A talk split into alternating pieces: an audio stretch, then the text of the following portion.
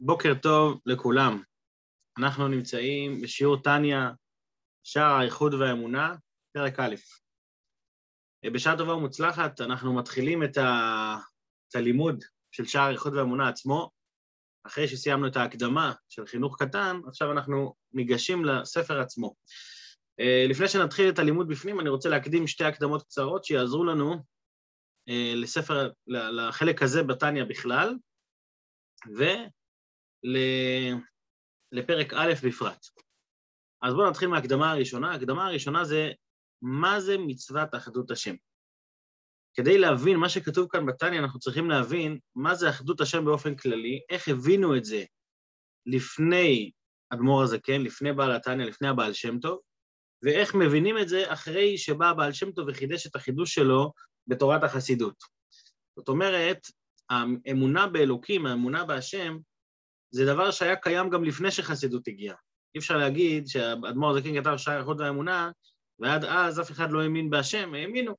השאלה מה הייתה האמונה עד אז, ומה אני תוסף בחידוש בביור של, של הבעל שם טוב, של אדמו"ר הזקן, שמיוסד על תורת הבעל שם טוב. אז בואו נתחיל מזה שישנם שתי מצוות שמדברות על האמונה בהשם. מצווה אחת נקראת האמנת אלוקות, והמצווה השנייה נקראת אחדות השם. שניהם אגב קשורים למתן תורה, לחג השבועות שממנו הגענו, שהמצווה הראשונה היא אנוכי השם אלוקיך אשר הוצאתיך מארץ מצרים. זאת אומרת, יש מצווה להאמין במציאותו של הקדוש ברוך הוא. השאלה הגדולה היא, מה, זה, מה זו המצווה הזאת להאמין במציאותו של הקדוש ברוך הוא? הרי אם, הרי לעצם המציאות שלו זה לא עניין ששייך לאמונה. למה לא? כי זה דבר שאפשר להסביר באופן שכלי. על עצם מציאותו של כוח עליון, של הקדוש ברוך הוא, שמעוות, שמחיה את העולם, זה דבר שלא צריך עליו ציווי. ואם צריך עליו ציווי ואתה לא מאמין, אז, אז מצווה של מי אתה מקיים? זאת אומרת, הנחת יסוד ראשונית של בן אדם צריכה להיות שיש אלוקים, ואלוקים הזה מצווה אותי ציוויים. אבל לא שייך לצוות להאמין במציאותו של אלוקים. כי אם אתה לא מאמין, אז, אז למי אתה מקשיב לציווי הזה להאמין? אלא שחייבים לומר שהמצווה של האמונה היא מצווה אחרת לגמרי, לא עצם המציאות של הקדוש ברוך הוא, אלא אופן המציאות שלו. שזוהי מצוות האמנת אלוקות. מה זה האמנת אלוקות? להאמין במציאות של השם, אבל מהי אותה מציאות של השם? למשל, כמו שהרמב"ם כותב, שאין לו גוף ואין לו דמות הגוף, שהוא מופשט, שהוא לא מורכב מחלקים, שהוא נקרא אחד האמת, כל הדברים האלה נכללים באמונה במציאותו של הקדוש ברוך הוא. זאת אומרת, לא עצם המציאות, שזה מוכרח על פי שכל שיש כוח עליון, שזה אגב גם נקודה שאנחנו לא ניגע בה בשער איכות ואמונה, מכיוון שהנחת יסוד הזאת שיש אלוקים, זה לא... האדמו"ר הזה כן לא רואה צורך להתעסק עם הנחת יסוד הזאת. יש שיעורים, אה, יש מקומות, ספרים אה, רבים אחרים שנכנסים לפולמוס, האם יש אלוקים ואיך אפשר להוכיח את מציאותו של אלוקים. האדמו"ר הזה כן בספר הזה לא רואה צורך להיכנס לדיון הזה, כמובן, הדיון מתחיל אחרי הנחת יסוד, שיש אלוקים, השאלה היא מה אני מאמין במציאותו של אלוקים. אז זוהי מצוות האמנת אלוקות, להאמין במה? בפרטי המציאות של הקדוש ברוך הוא. זאת אומרת שהוא, פש, שהוא, שהוא פשוט ומופשט, שאין לו גוף, אין לו דמות הגוף, והוא בעצמו הוא אחד האמת. זה האמנת אלוקות. מה חסר במצוות האמנת אלוקות שצריך את אחדות השם? מה זה אחדות השם? מה שחסר באמנת אלוקות זה שאמנת אלוקות מדברת בעיקר על הבורא בעצמו, איך הוא אה, נמצא לעצמו בעולמות העליונים ומה המציאות שלו. הבעיה מתחילה כשיש נבראים. מה, מה זאת אומרת שיש נבראים? שיש מציאות שכביכול היא מחוץ לקדוש ברוך הוא, וכאן אני צריך להתמודד עם השאלה מה היחס בין הנברא לבורא. הנברא הנפרד הזה לבורא האחד האמת, אם הוא אחד האמת ואחד הלא מורכב.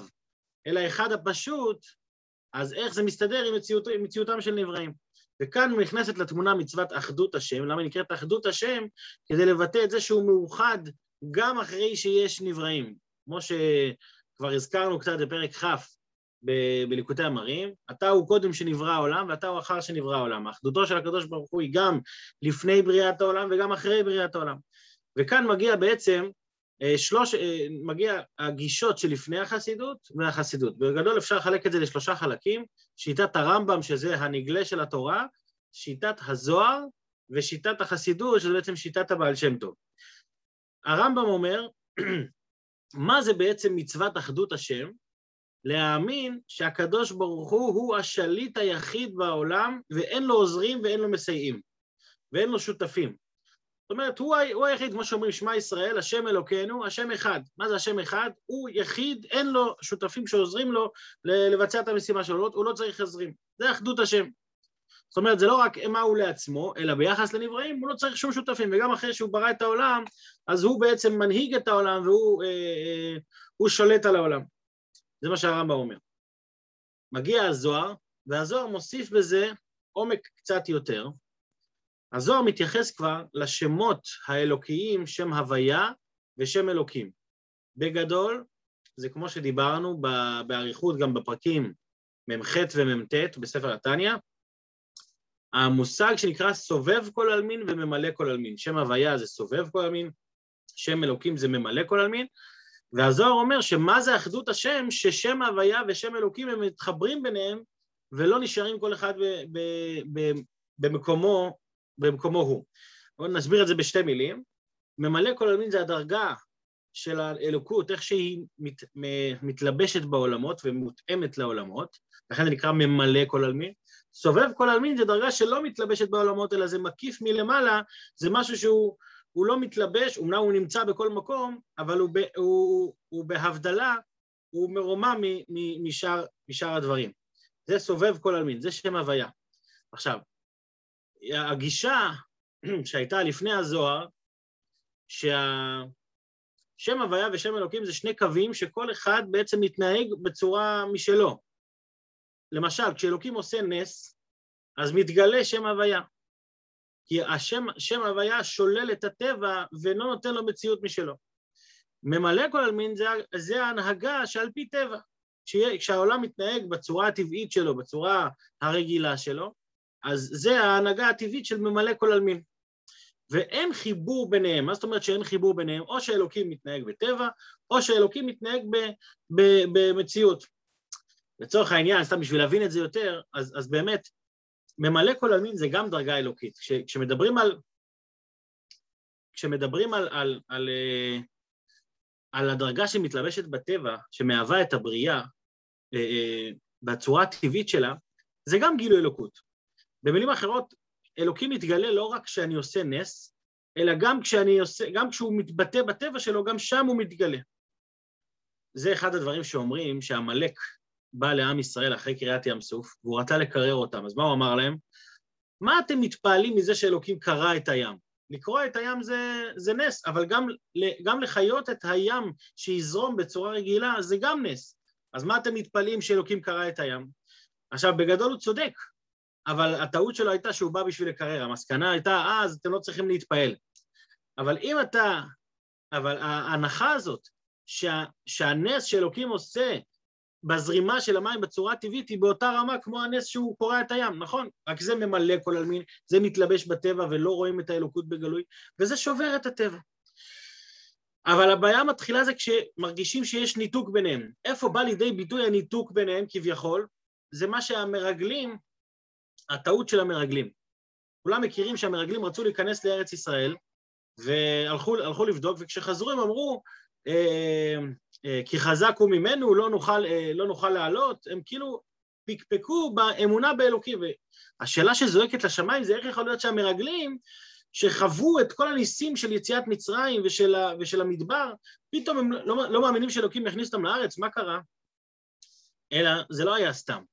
הם באמת חשבו שיש ניתוק בין מציאות ניסית למציאות טבעית. הם יודעים שכשהם נמצאים במדבר, אז המציאות שקיימת בעיקר זה מציאות ניסית. אז יש אוכל מהשמיים, יש בעירה של מרים, יש עמוד ענן, יש הכל מסודר. אבל כשנכנסים לארץ ישראל, שם כבר אנחנו מגיעים להנהגה טבעית. ואם אנחנו באים להנהגה טבעית, מצד ההנהגה הטבעית לא שייך שאלוקים ינצח את, ה, את הענקים שנמצאים שם. לא בגלל שהוא לא יכול, בגלל שהוא קבע שבהנהגה של הטבע אי אפשר לעשות את זה. מגיע הזוהר ואומר שזה טעות. למה זה טעות?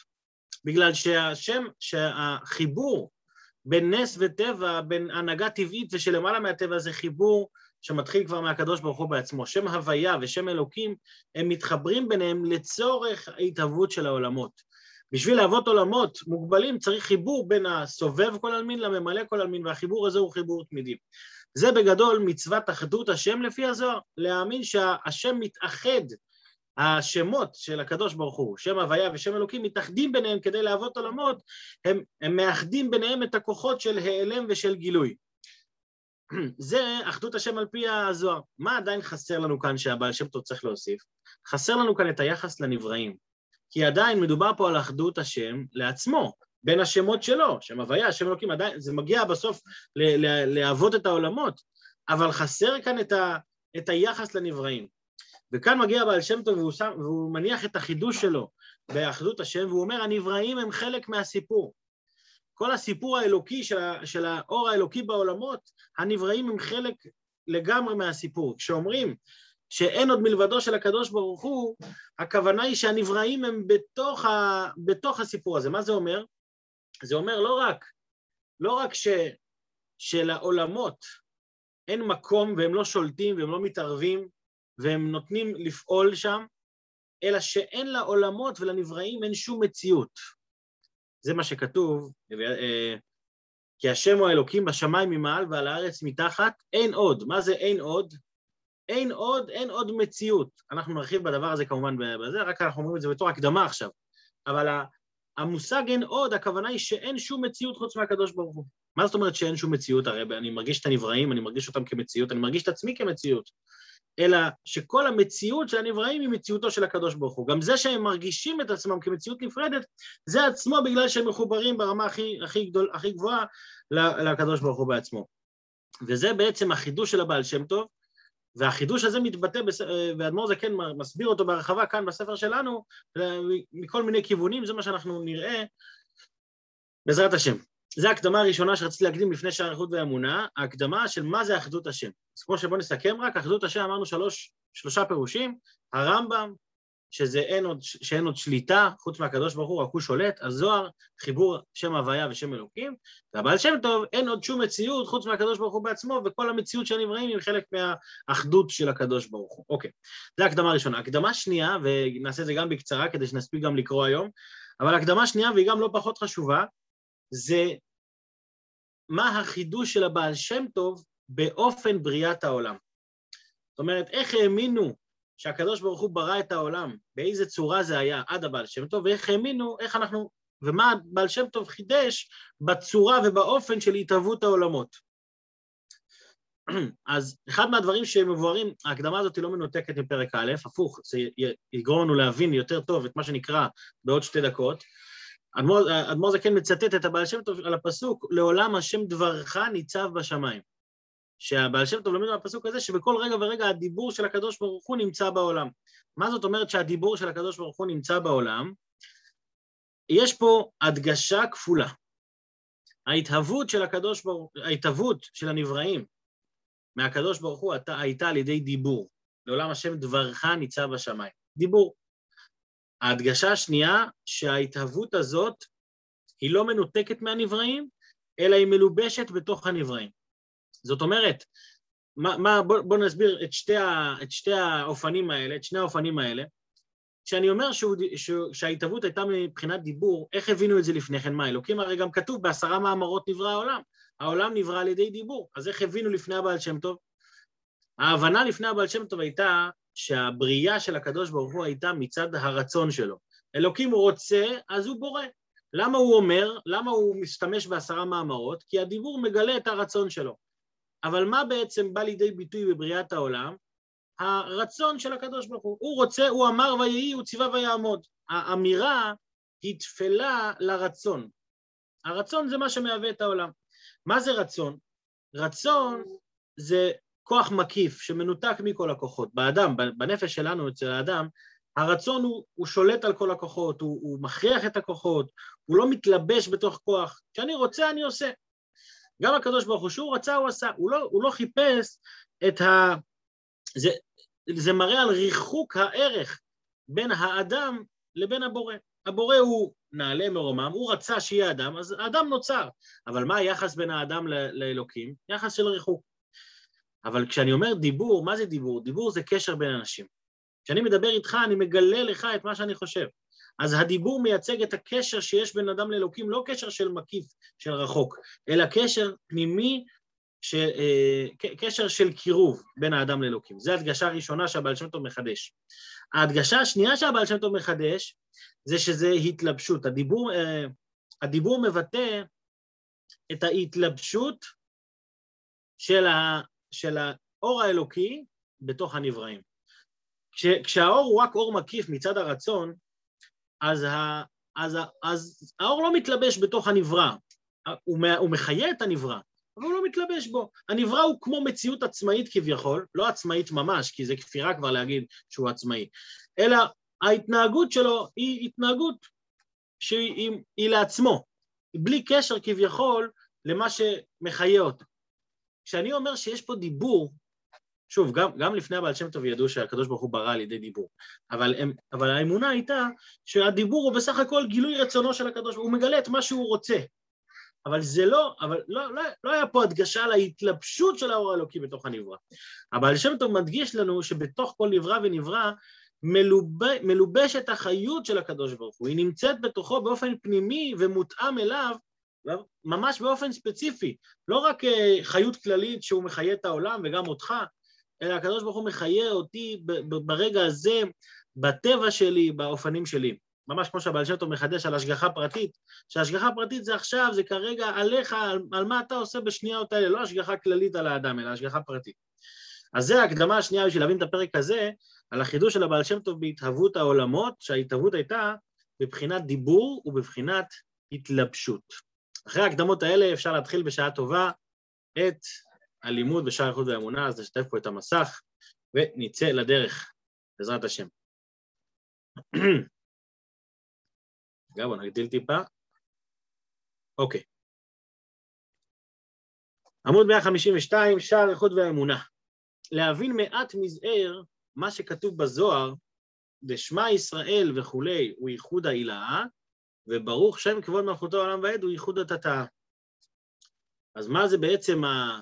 בזוהר, שוב, זו הקדמה קצרה שבה הוא, הוא מכניס את התוכן של שער איכות והאמונה. בזוהר כתוב שהפסוק שמע ישראל השם אלוקינו השם אחד זה ייחוד העילאה, זה הייחוד העליון של הקדוש ברוך הוא, אחדות השם ברמה הגבוהה, וברוך שם כבוד מלכותו העולם ועד זה ייחוד התתאה. איפה זה מתבטא בעיקר? אומרים שזה מתבטא במילה האחרונה, שם אחד. אחד, וברוך שם כבוד נוחותו העולם ועד, המילה אחד והמילה ועד, הם מתחלפים ביניהם בצור, בצורות שונות. אה, א', האלף והוו הם אותיות האבי, העין והחטא הם, הם אותיות גרוניות, והדלת נשאר אותו דלת. מעניין שהדלת נשאר אותו דלת, רק שהדלת בשמע ישראל זה דלת רבתי, זה דלת גדולה, כמו שרואים במזוזה, והדלת של ברוך שם כבוד נוחותו לעולם ועד זה דלת קטנה, בשביל לבטא את זה שזה ייחוד העילאה, זה אחדות השם ברמה הגבוהה, וזה אחדות השם ברמה הנמוכה, זה רק על ידי חילופים ועל ידי מיעוטים. Uh, הנקודה הזאת של המיעוט, של הדלת, זה דבר שהוא מגיע בהרחבה יותר מאוחר בשער חוב ואמונה, יותר בפרקים המאוחרים, uh, פרק ז' ומעלה. אבל זה לפחות באופן של נקודה, השמע ישראל, זה הדרגה הגבוהה, זה ייחוד העילאה, השם אלוקינו, השם אחד, והתרגום של זה, הירידה של זה, זה ייחוד התתאה, כמו שנראה בהמשך הפרקים. פרק א', וידעת היום והשבותי אל לבביך, כי השם הוא האלוקים בשמיים ממעל ועל הארץ מתחת אין עוד. יש פסוק שאומר, מה הפסוק הזה אומר? אדם צריך לדעת, להשיב אל הלב, שהשם הוא האלוקים, הוא נמצא בשמיים ממעל והוא נמצא בארץ מתחת, ואין עוד, אין עוד, אין עוד אלוקים. זה הפירוש הפשוט של הפסוק. שואל על הפירוש הפסוק, הפשוט הזה של הפסוק, שואל אדמו"ר הזקן, וצריך להבין וכי תעלה על דעתך שיש אלוקים נשרה במים מתחת לארץ? שצריך להזהיר כל כך והשבותי לבביך? השאלה שהוא שואל כאן היא בעצם שאלה כפולה. הוא שואל, דבר ראשון, מה שהוא פשוט ומובן מאליו לא צריך לצוות עליו.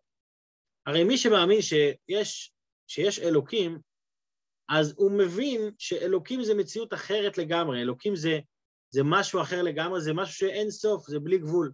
אז אין שום מקום שהוא פנוי מהמציאות של אלוקים. אז, איך, אז למה צריך לצוות את הבן אדם? תדע לך שאלוקים הזה שאתה מאמין בו, הוא נמצא בשמיים ממעל ועל הארץ מתחת. אז אתה צריך לצוות אותי שהוא נמצא בכל מקום? הוא נמצא גם למעלה וגם מתחת?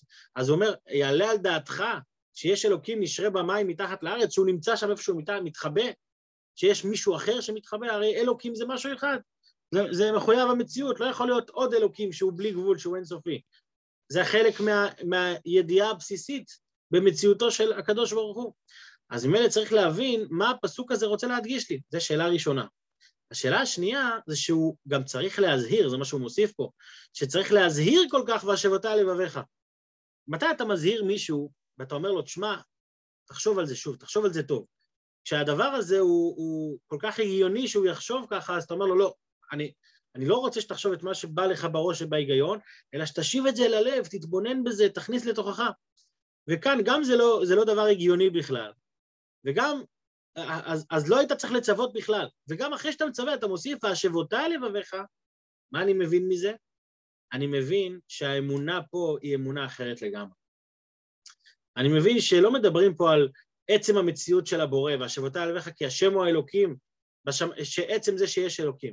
אלא אני מבין שמדובר פה באמונה אחרת לגמרי, שזה אחדות השם, שזה מה שאנחנו הולכים עכשיו ללמוד בספר התניא.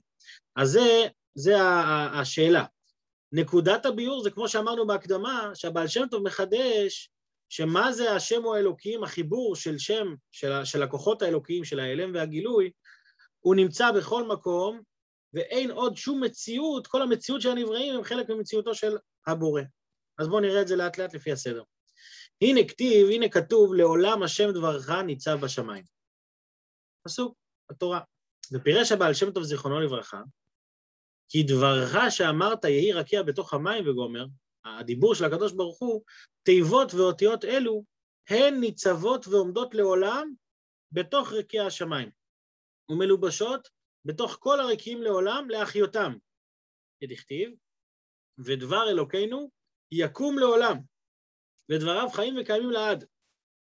מה הפירוש הפשוט של הפסוקים האלה? שכאילו, ש, שאלוקים מקיים את דיבורו, כן? דבר אלוקינו יקום לעולם, או דבריו חיים קיימים לעד. הבעל שם טוב לוקח את הפסוק הזה ואומר, יש פה רמז מהפסוק הזה, מהפסוקים האלה, שמה זה דבר אלוקינו יקום לעולם? שהדיבור של הקדוש ברוך הוא הוא דיבור שקיים בכל רגע ורגע. והדיבור הזה הוא מהווה והוא מחיה את הנבראים ואת... במושג הספציפי שלנו עכשיו אנחנו מדברים על רקיע השמיים, בגלל שכתוב דברך ניצב בשמיים, הדיבור של הקדוש ברוך הוא שהוא אמר יהי רקיע, נמצא בתוך השמיים להחיות אותם בכל רגע ורגע. וזה מה שכתוב, ודבר אלוקינו יקום לעולם, ודבריו חיים וקיימים לעד כולי. מה ההסבר? כאילו היו, אני אמשיך לקרוא ונסביר שוב, שוב בפנים. כאילו היו האותיות מסתלקות כרגע, או לרגע, אם, אם האותיות האלה, שהוא אמר יהי רקיע, הן נמצאות בתוך אותו רקיע. אם הן היו מסתלקות, חס ושלום, וחוזרות למקורן. איפה מקורן? מקורן בעצמותו של הקדוש ברוך הוא. מה היה קורה לנבראים, לאותו נברא? היו כל השמיים עין ואפס ממש. והיו כלא היו כלל. וכמו קודם מאמר יהי רקיע חולה ממש. זאת אומרת, מה היה קורה ברגע שהדיבור הזה של, ה... של הקדוש ברוך הוא היה עוזב את הנברא, המציאות של הנברא הייתה מתבטלת לגמרי. אנחנו רואים שהוא משתמש פה בלשונות, אדמו"ר הזה כן לא סתם מרחיב פה בלשונות, אדמו"ר הזה כן משתמש פה בלשונות שנועדו להדגיש עד כמה הם היו כלום. מה הוא אומר? עין, הם היו עין ואפס ממש. קודם כל יש הבדל בין עין לאפס, לא, לא ניכנס כאן כמובן להסביר את זה, אבל עין זה דרגה אחת של התבטלות, זה כלום, ואפס זה אפילו יותר מעין. ולא רק זה, אלא זה ממש, הביטול של הדבר היה ביטול כל כך, אה, אה, אה, כל כך חזק, שלא היה לו שום מציאות לגמרי. לא רק שלא היה לו שום מציאות לגמרי, אלא היו כלא היו כלל. כאילו הם לא התחילו בכלל להיות. וכמו קודם מאמר יהי רקיע וכולי ממש. זאת אומרת שעוצמת הביטול של הדבר, עוצמת הביטול של השמיים, ברגע שהיו מסתלקות מהם הדיבור האלוקי, זה שקודם כל, יש פה הדגשה ראשונית, שהם היו עין ואפס ממש, שאין להם עכשיו שום מציאות. דבר שני, שהם היו כלא היו כלל. מה זאת אומרת שהם היו כלא היו כלל? שהם אפילו לא התחילו. מה ההבדל בין עין ואפס ממש להיו כלא היו כלל? כשאני אומר עין ואפס ממש, הכוונה היא הכוונה היא שעכשיו הוא מתבטל. זאת אומרת, אה, אם אני, ניקח משל מהאדם, אם אני יוצר כלי מסוים, לקחתי עץ, מהעץ יצרתי כלי. עכשיו הכלי הזה עומד, גם בלעדיי הוא עומד, אבל אחרי יומיים באתי ושברתי את הכלי הזה. אז העץ חזר לקדמותו בעצם, בהתחלה הוא היה עץ, בסוף הוא נהיה עץ, אבל ביומיים האלה שבאמצע היה פה כלי. אז עוצמת הביטול של הכלי הזה הוא אמנם בטל, כי אין לו עכשיו שום מציאות, אבל עדיין היה, לו מציא... היה עליו שם כלי במשך יומיים. אדמו"ר הזה כן פה מדגיש, והיו כלא היו כלל, שגם לא היה עליו שום שם של, של כלי מלכתחילה. זאת אומרת, עוצמה, כש, כשהדיבור האלוקי הוא מחיה את הדבר לכל אורכו, גם מתחילתו ועד סופו, וכשהדיבור מסתלק, כל המציאות אה, נעלמת. אנחנו נראה את זה תכף בהדגשה יתרה אה, במילים הבאות שלו. וגם נביא על זה משל תכף. אה, שוב, הזמן שלנו קצר, נראה אם נספיק את המשל היום, מקסימום נרחיב על זה מחר. וכמו קודם מאמר יהי רקיע וכולי ממש. וכן, בכל הברואים שבכל העולמות, העליונים והתחתונים, ואפילו ארץ על הזו הגשמית, כן, הרי בפסוק מדובר אה, לעולם השם דברך ניצב בשמיים, אבל האדמו"ר הזה כן אומר, אפילו הארץ שלנו, שהיא לא נכללת בפסוק הזה, אבל היסוד, העיקרון הזה, שהדבר השם נמצא בכל דבר, הוא תקף גם לארץ הגשמית. ולא רק הארץ הגשמית, ובחינת דומה ממש. אז מה היה תקף שם? שאילו היו מסתלקות ממנה כרגע חס ושלום, האותיות מעשרה מאמרות שבהם, אנחנו יודעים שבעשרה מאמרות נברא העולם, שבהן נבראת הארץ בששת ימי בראשית, הייתה חוזרת לעין ואפס ממש, כמו לפני ששת ימי בראשית ממש. שימו לב פה שוב להדגשה, איזה סוג של עין ואפס ממש היא הייתה חוזרת? כמו לפני ששת ימי בראשית ממש. כשאני מבטל דבר, כשאני שובר דבר, אני שובר את המציאות שלו מכאן והלאה.